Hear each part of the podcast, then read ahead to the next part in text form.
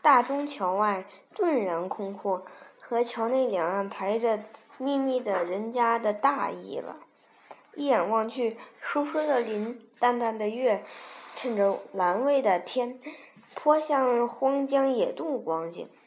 那边呢，郁葱葱的，阴森森的，又似乎藏着无边的黑暗，令人几乎不信那是繁华的秦淮河了。但河中却因着的灯光，纵横着的画舫，悠扬着的遗韵，夹着那吱吱的胡琴声。终于使我们认识绿如阴沉如酒的秦淮水了。此地天裸露着的多一些，故觉夜来的如迟些。从清清的水影里，能感到了的只是薄薄的夜。这正是秦淮河的夜。大中桥外本来还有一座阜成桥，是船夫口中。我们的由衷近处，或也是秦淮河繁华的尽处啊。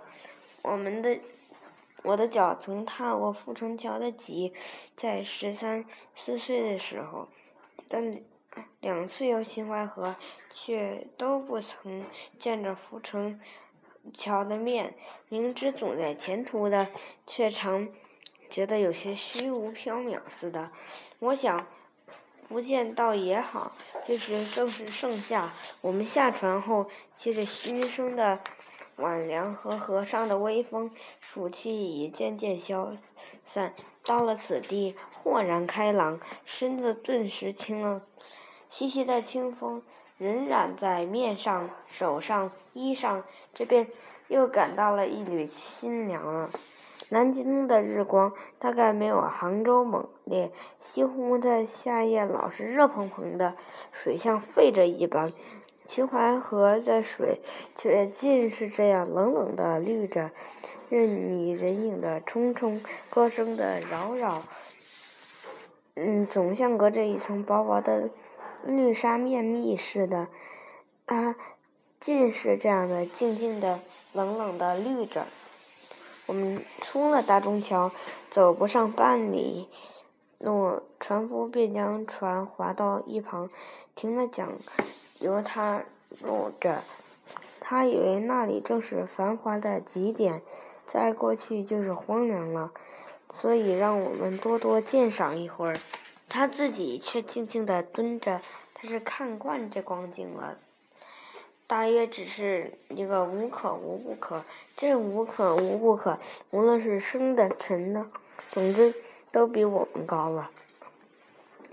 那时河里热闹极了，船大半泊着，小半在水上穿梭似的来往，停泊着的都在近视的那一边，我们的船自然也夹在其中，因为这略略的挤，便觉得。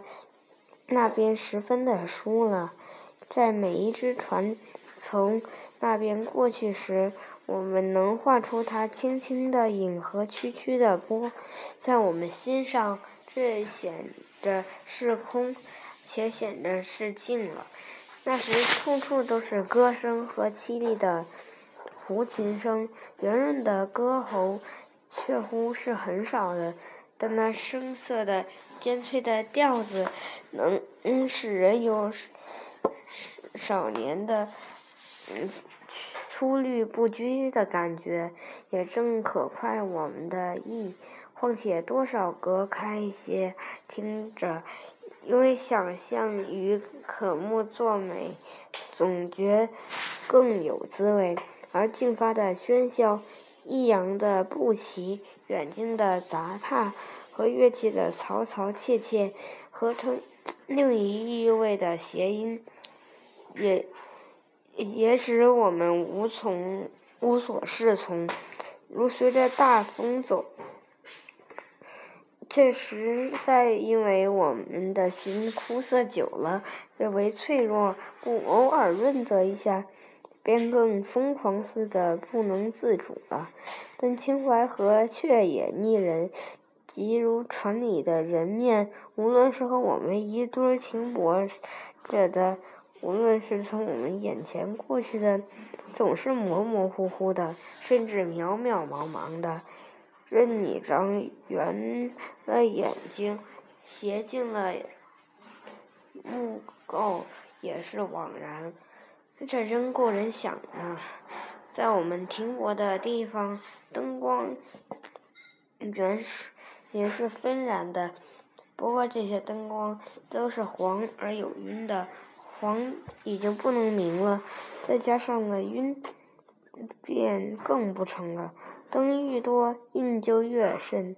在繁星般黄的交错里，秦淮河仿佛笼上了一团光雾，光芒与雾气腾腾的晕着，什么都只剩了轮廓了。